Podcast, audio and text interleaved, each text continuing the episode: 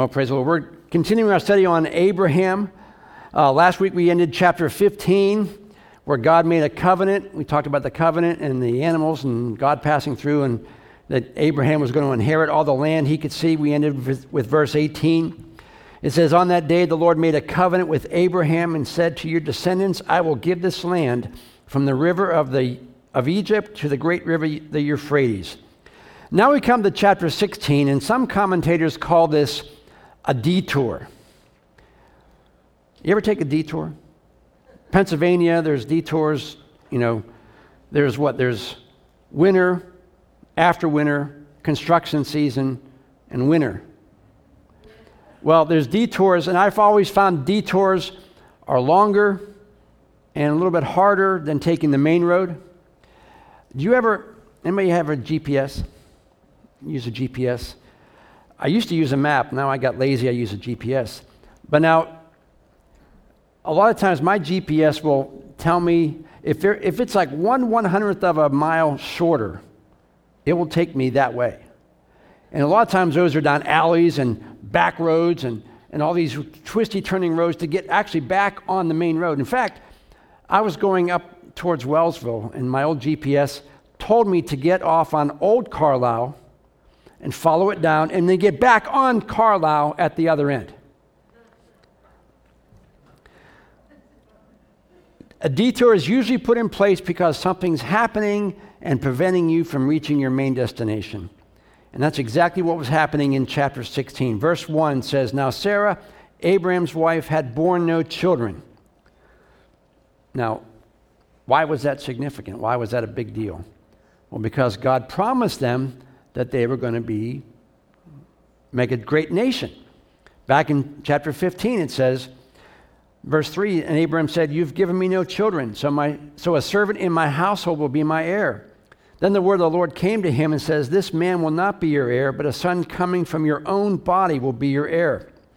So now when you have chapter 15, God says, "Okay, this is the main road, start following the main road. I'm going to get you there." They come to 16, there's no kids. Now they have a detour. How long had they traveled this road without children?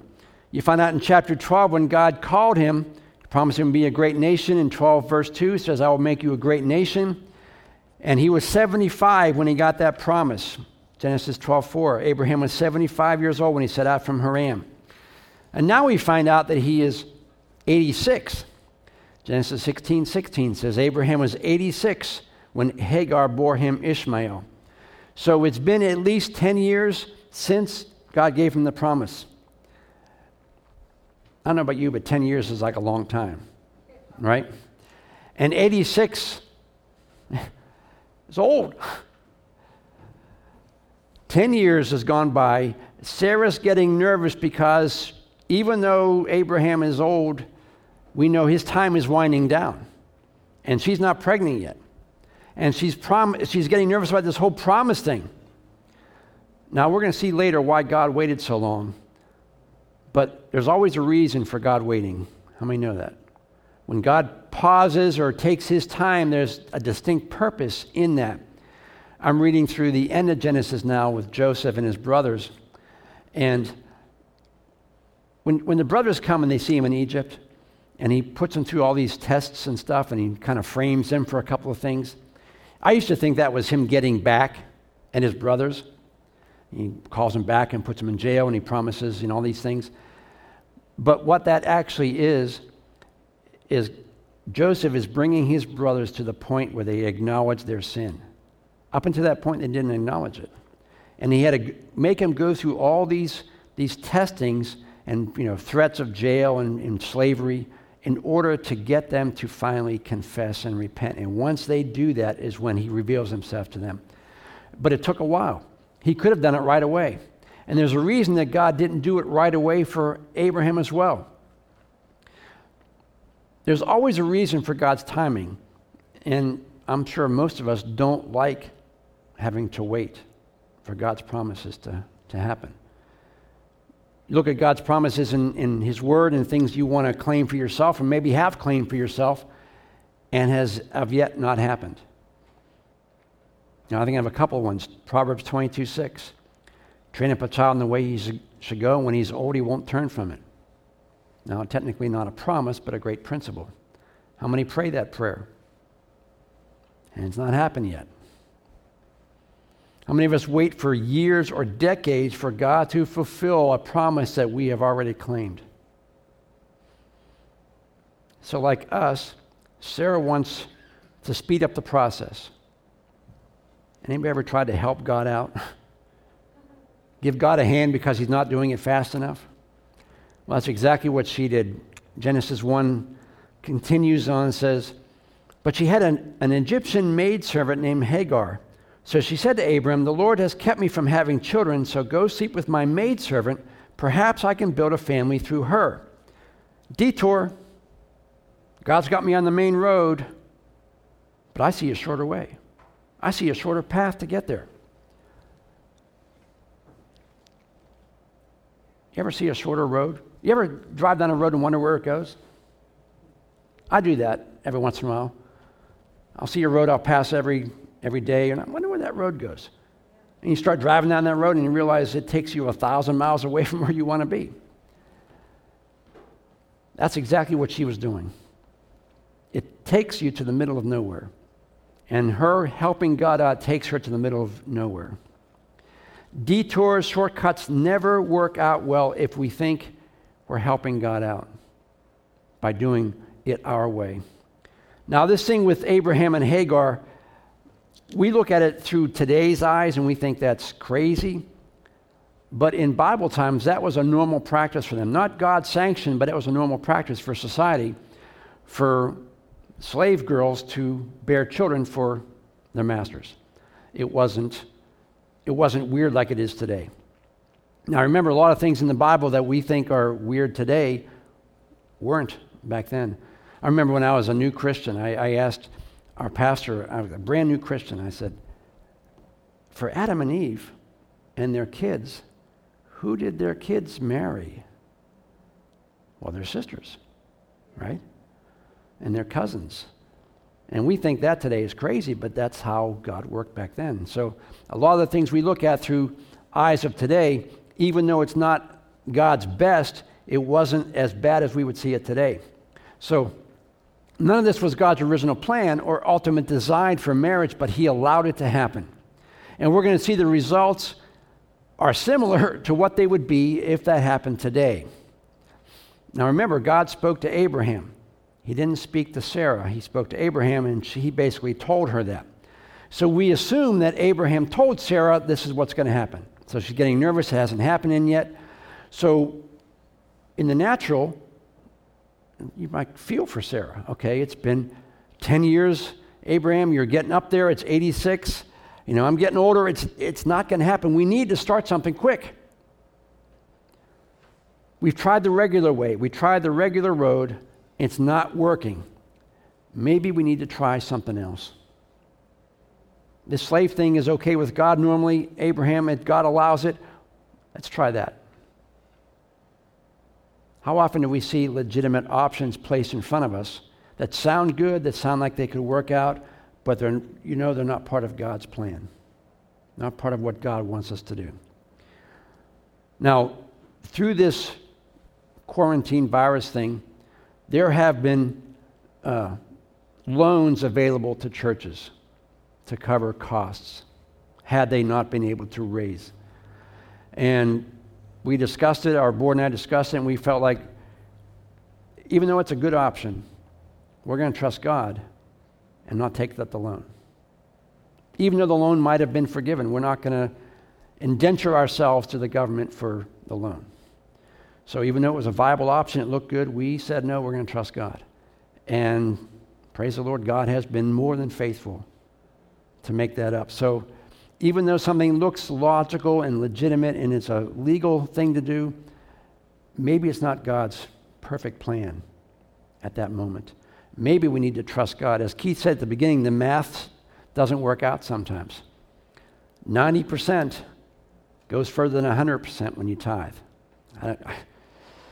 I can't, can't explain it, but God does it that way. And so when things are put in front of us that are distractions or detours, we have to really carefully acknowledge that and pray about it because they may be something that's taking you on a detour. And that's exactly what was happening with Sarah. Now, at this point, Abraham should have said, No, we're going to trust God. God told me it's going to work this way. We're not going to do it your way. We're going to wait.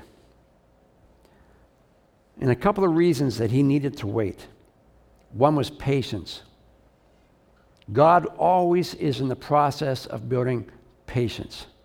Now, if you pray for patience, bad prayer. Because the only way you learn it is by having to endure it or grow it. And God wants us to build our faith through patience. I think most of us are by nature impatient. When I go to a grocery store or whatever I'm in, I invariably get in the shortest line that takes the longest to go through. Because either they have a problem with an item or they got 10,000 coupons or whatever the case might be. And I am and then I, then I jump lines because I think it's quicker, and that line winds up being slower. Why? Because we're, we're naturally, at least I am naturally impatient. God wants us to build our faith through patience. Hebrews 6:12 says, "We do not want you to become lazy, but to imitate those who through who through faith and patience inherit what God had promised." James 1 3, because you know that the testing of your faith develops perseverance. Perseverance must finish its work so that you may be mature and complete, not lacking anything. Abraham should have waited for God to fulfill what God said he was going to be. Now, in those days, now the promise was technically to Abraham. It, the promise didn't say anything about Sarah. So Sarah was assuming that it was just through him, but God wanted two things to happen. And we're going to find out those in a moment. He didn't do that, he gave in to Sarah. Genesis 16 2 says, Abraham agreed to what Sarah said. Now, every commentary I read says that there are multitudes of jokes about husbands not listening to their wives. Sarah said, Hey, go to Hagar. And Abraham said, Okay, I'll do that. Sarah was not the one who failed this promise. Abraham was the one who failed it because he gave into the flesh, he gave into what he knew he shouldn't have been doing. He used human reasoning to make the decision, therefore, not operating in faith. If God says, I'm going to give you a child, it's going to happen that way. Sarah suggested it. Abraham could have said no. Genesis 2, Genesis 16, 2 goes on, verse 3. So after Abraham had been living in Canaan 10 years, Sarah, his wife, took her Egyptian maidservant Hagar and gave her to her husband to be his wife. He slept with Hagar and she conceived. Another reason, the main reason that God wanted them to wait, was because he wanted them to get in a position where it was physically impossible to have children. Obviously, at 86, Abraham was still able to have children. He wanted both of them to be in a position where it was humanly impossible.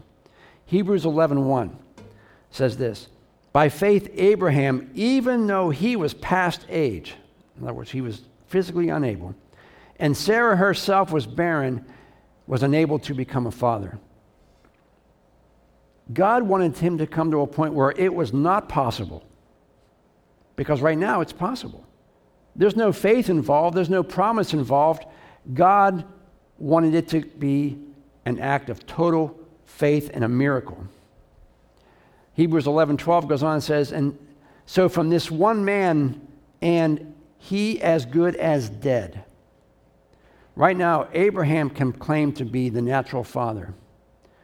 God wanted him to be in a position where he could not claim that, that God would have to work through him in a miracle so that his child would be born.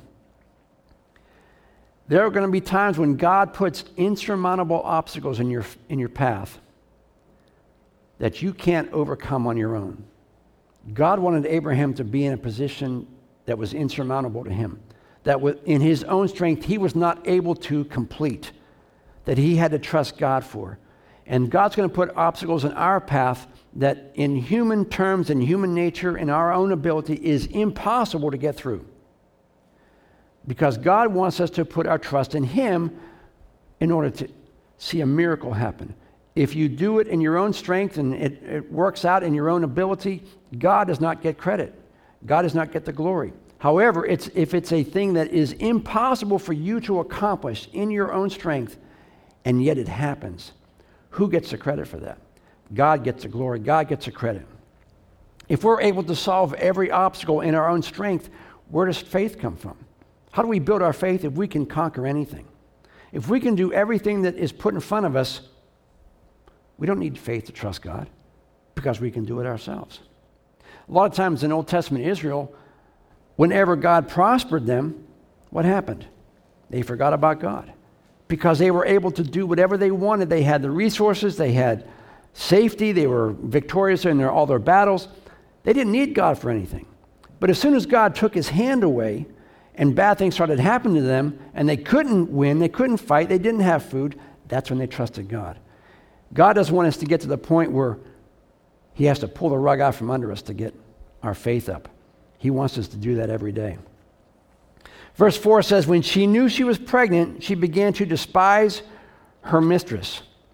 Now, I said earlier that we're going to see the consequences of what happened, just like it would happen today. You read that verse. Who didn't see this was coming? Women. Did you see this coming? Here, go sleep with this lady over here. She'll get pregnant, and I'm going to be totally okay with that. And she's going to be totally okay with that too. There's a show on TV. What's it called? The guy's got like five or six wives. And they seem to be okay with it, but there's always struggles and combats and, and battles in that. Of course. Who doesn't see that happening in that type of situation? So Hagar was getting uppity with Sarah. She was no longer a servant, a subordinate to Sarah. Now she was an equal to Sarah because she was now a wife. She was going to have the baby. Sarah wasn't going to have the baby. So, guess what, Sarah? I'm your equal. And I might even be better than you because I'm probably younger than you and I'm going to have a baby that you couldn't have. So Hagar gets a little attitude, and she begins to act like a wife and starts to put Sarah down because she couldn't have a baby. Guess what Abraham's starting to do? Reaping what he sowed. Verse 5 goes on Sarah said to Abraham, You're responsible for the wrong I'm suffering. I put my servant in your arms, and now that she knows she's pregnant, she despises me. May the Lord judge between you and me. Now, technically, she's right. Abraham could have said no, but whose idea was it? It was Hagar. She made the call, he answered it, and now it's coming back to him. You ever make a rash decision or a rash choice? And now you're probably wondering why you suffer? Abraham sowed to the flesh. In other words, he took matters into his own hands, and now he's suffering because of the choices he made. And he's wondering why things are so bad.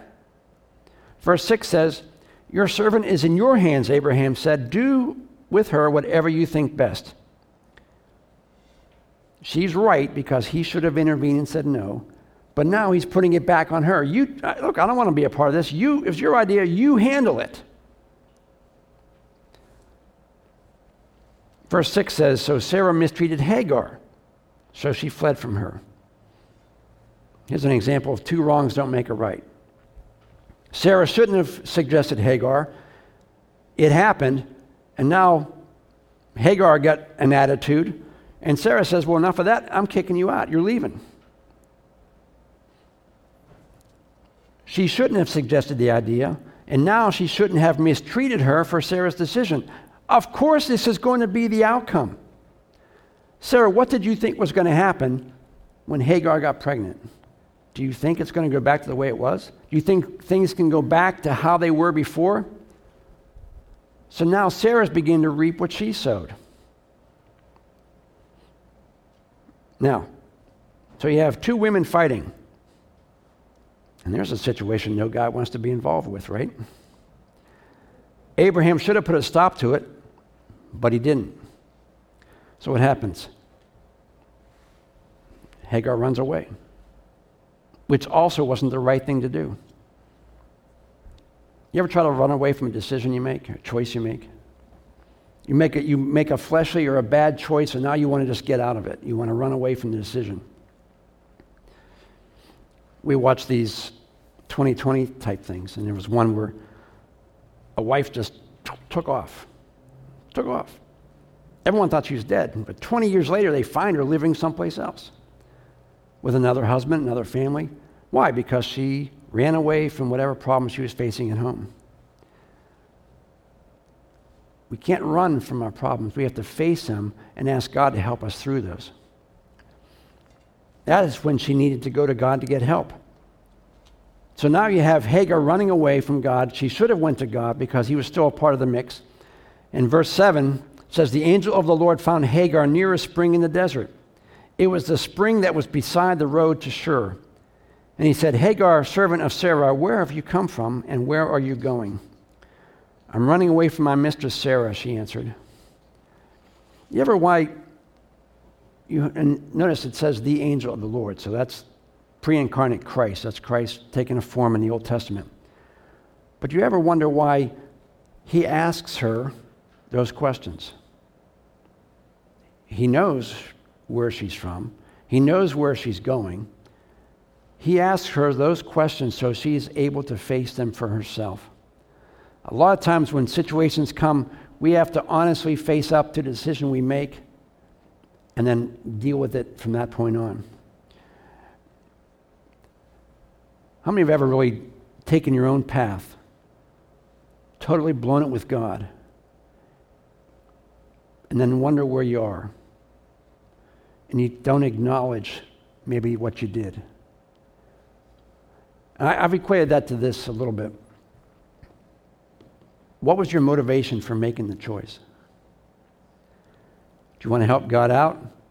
Not like what God's doing? Or was your motivation you really prayed through something and you want to make a decision, a choice, and you really thought that this choice was pleasing to God because of your time and your devotion, your prayer life, and you made the choice. And then you find out later on that maybe it was the wrong choice to make. Two different motivations. And, I, and since God calls us his kids, I equate that similarly to our kids.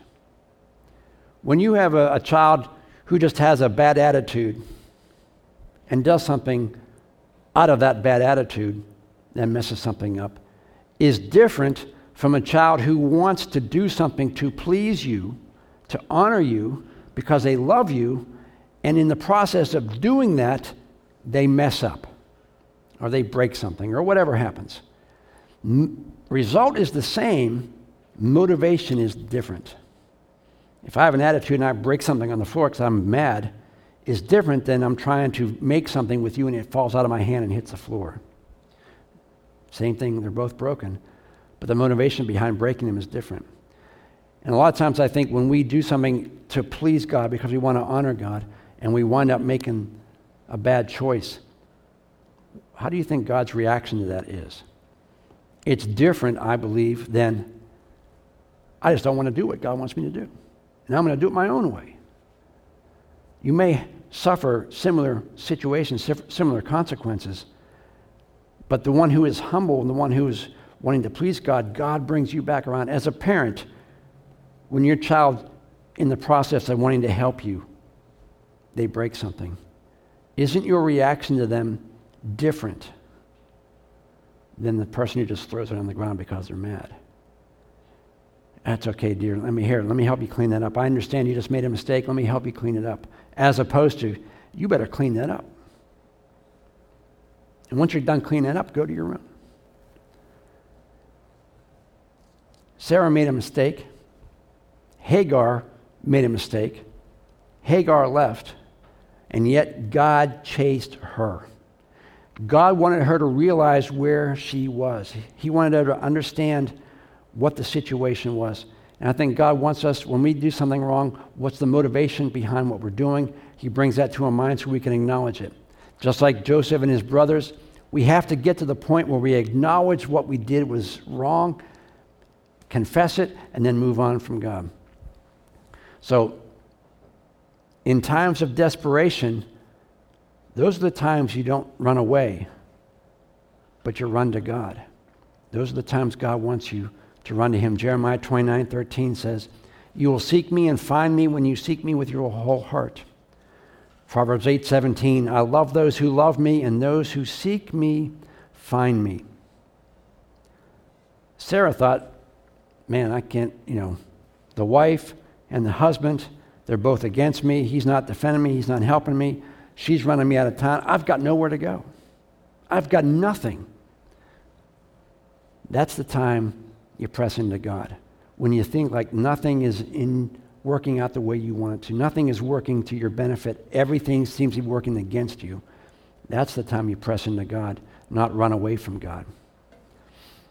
Verse 9 and 10 Then the angels of the Lord said to her, Go back, go back to your mistress and submit to her. The angel added, I will so increase your descendants that they will be too numerous to count. Just because you're in a bad situation doesn't mean God calls you to leave that situation right away. He says, Go back. Go back to Sarah. How many have ever had a job that you didn't like? Not always are we called to quit that job. Sometimes we are, but not always. Sometimes God wants to build our strength and our perseverance in the negative situation. Just because something is not going your way doesn't mean automatically we leave. Because God may use that to fine tune us, which is exactly what He's going to do. He also uses a situation to maybe help other people. Because we're going to see when Hagar goes back, Sarah, according to God's word, we don't know, but it says nothing about her being mistreated again. So when Sarah or Hagar goes back, Sarah seems to welcome her back and everything seems to work out okay. He promised her, If you go back, I'll bless you with many children and descendants. And what we don't read is that Sarah got a change of heart. And it seems they got along. Abraham got to see Ishmael grow up, cared for him, loved him, but even though he knew he wasn't part of God's covenant, Genesis 17, 18 says, Abraham said to God, If only Ishmael might under, live under your blessing. Today we're called to love people that may not share in the blessings that we have with God. Isaac was the child of promise. Isaac was the covenant bearer. Ishmael was not. But God or Abraham still said, God, please bless Ishmael, even though he's not part of the covenant. We're called to love people who don't have the same covenant relationship we have with God. And the reason that God calls us to do that is so they could see the difference. They could see how the covenant relationship we have with Christ changes our life and therefore changes theirs. We're called to love and care for them so that they might see God's blessing in our lives and want it for themselves. We see a lot of angst going on right now in the country, a lot of craziness. You wonder if the enemy's at work? You want the enemy's alive and well and doing okay? He is. Watch the news. Or, I, as Angel and I were saying, don't watch the news get upset. But you realize how much people need God. People who you think they're good people, good persons, you never know what's going to happen to them when something bad happens in their life. The difference between us and those who don't know Christ is that. We have the ability to live in peace. We have the ability to love them and encourage them and be what Jesus has called us to be with them. Now, next week, we're going to continue Abraham's study, and we're going to see how that, what happened all those years ago, still affects us today in a major way. And you think the things that we do now have little impact? The things that we do now could affect many people generations to come. You think about maybe you're the first person in your family to come to know Christ, and that causes the rest of your family to come to know Christ. Otherwise, they would have went someplace else. Maybe you're the catalyst. Maybe you're the person who teaches the next Billy Graham in your Sunday school class. Maybe you're the, you're the one who witnesses to that person at work who becomes the next great evangelist. You don't know what your life is going to be like, and you don't know how what you simple thing you do today is going to affect maybe generations to come. I've heard this example before. No one remembers Billy Graham, Sunday school teacher. I don't know his name. But according to his biography, that's who got Billy Graham saved. You never know what little thing we do now has an effect for generations to come. What Abraham did with Hagar and Ishmael caused significant spiritual problems from then to now. And sometimes the things that we do here now negatively could have the same effect for generations to come. Would you stand as we close this morning?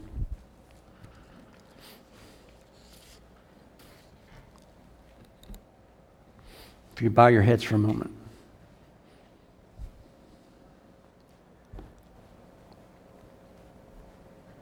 Father, we thank you this morning. We thank you that each one of us, as we've said many times, you have a plan and a purpose for each one of our lives. Lord, we pray that we continue on the path that you've given us that we do not let detours distract us from where you've called us to be. It's easy to get drawn off on a whole bunch of little rabbit trails and different routes and different things. Father, help us to keep our mind focused on the, on the main thing you've called each one of us to. Now, each one of us has, has different directions, different plans, but us as a church, we have one united, one united plan one mission. And that is to be the church, not only in the building, but to be the church wherever we go. Our lives are supposed to reflect the goodness of God. The Bible says the goodness of God leads people to repentance. When people realize how good you have been to them and how good you've been to us, it hopefully draws them to you. They see the benefits of serving Christ. They see the, the joy that it is serving Christ, regardless of the situation we're in, regardless of how, how many trials and tribulations we have, people can still see that joy. And I pray that every day that the Spirit of God fills us and allows us to keep on that path because we know if we follow your direction and continue on, as we mentioned last week, continued firm in the faith, we never know what type of effect we're going to have on people's lives. When we follow your path, we know we will receive your blessing. Help us to have patience. Help us to persevere. Help us to build our faith as we trust you and see you working every day. And help us to recognize the times that you are working. That's not just accidents or coincidences. God, everything, everything has your hand upon it. Nothing happens, Lord, that you don't know about, that you don't allow. And even all the negative things that are happening today, Lord, we pray for our country to see what's going on and realize that they need God in their life. Bad people will do bad things. But those who are suffering because of those, help them to reach out to you. Let the enemy not be the ultimate victor here, Lord, but let the power of God permeate each of these negative situations and draw many to you so that they will be saved. And God, you will get the glory even through this. Father, help us as a church to be ready and able to talk to people and lead them to you.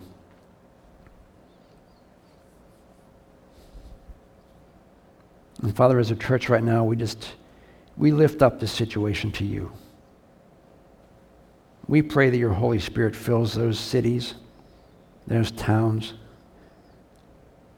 That God, you would touch each and every person who's out there, draw them to yourself, bring healing to those towns, bring reconciliation to people, bring reconciliation to people who aren't involved in this at all. Help us to see one.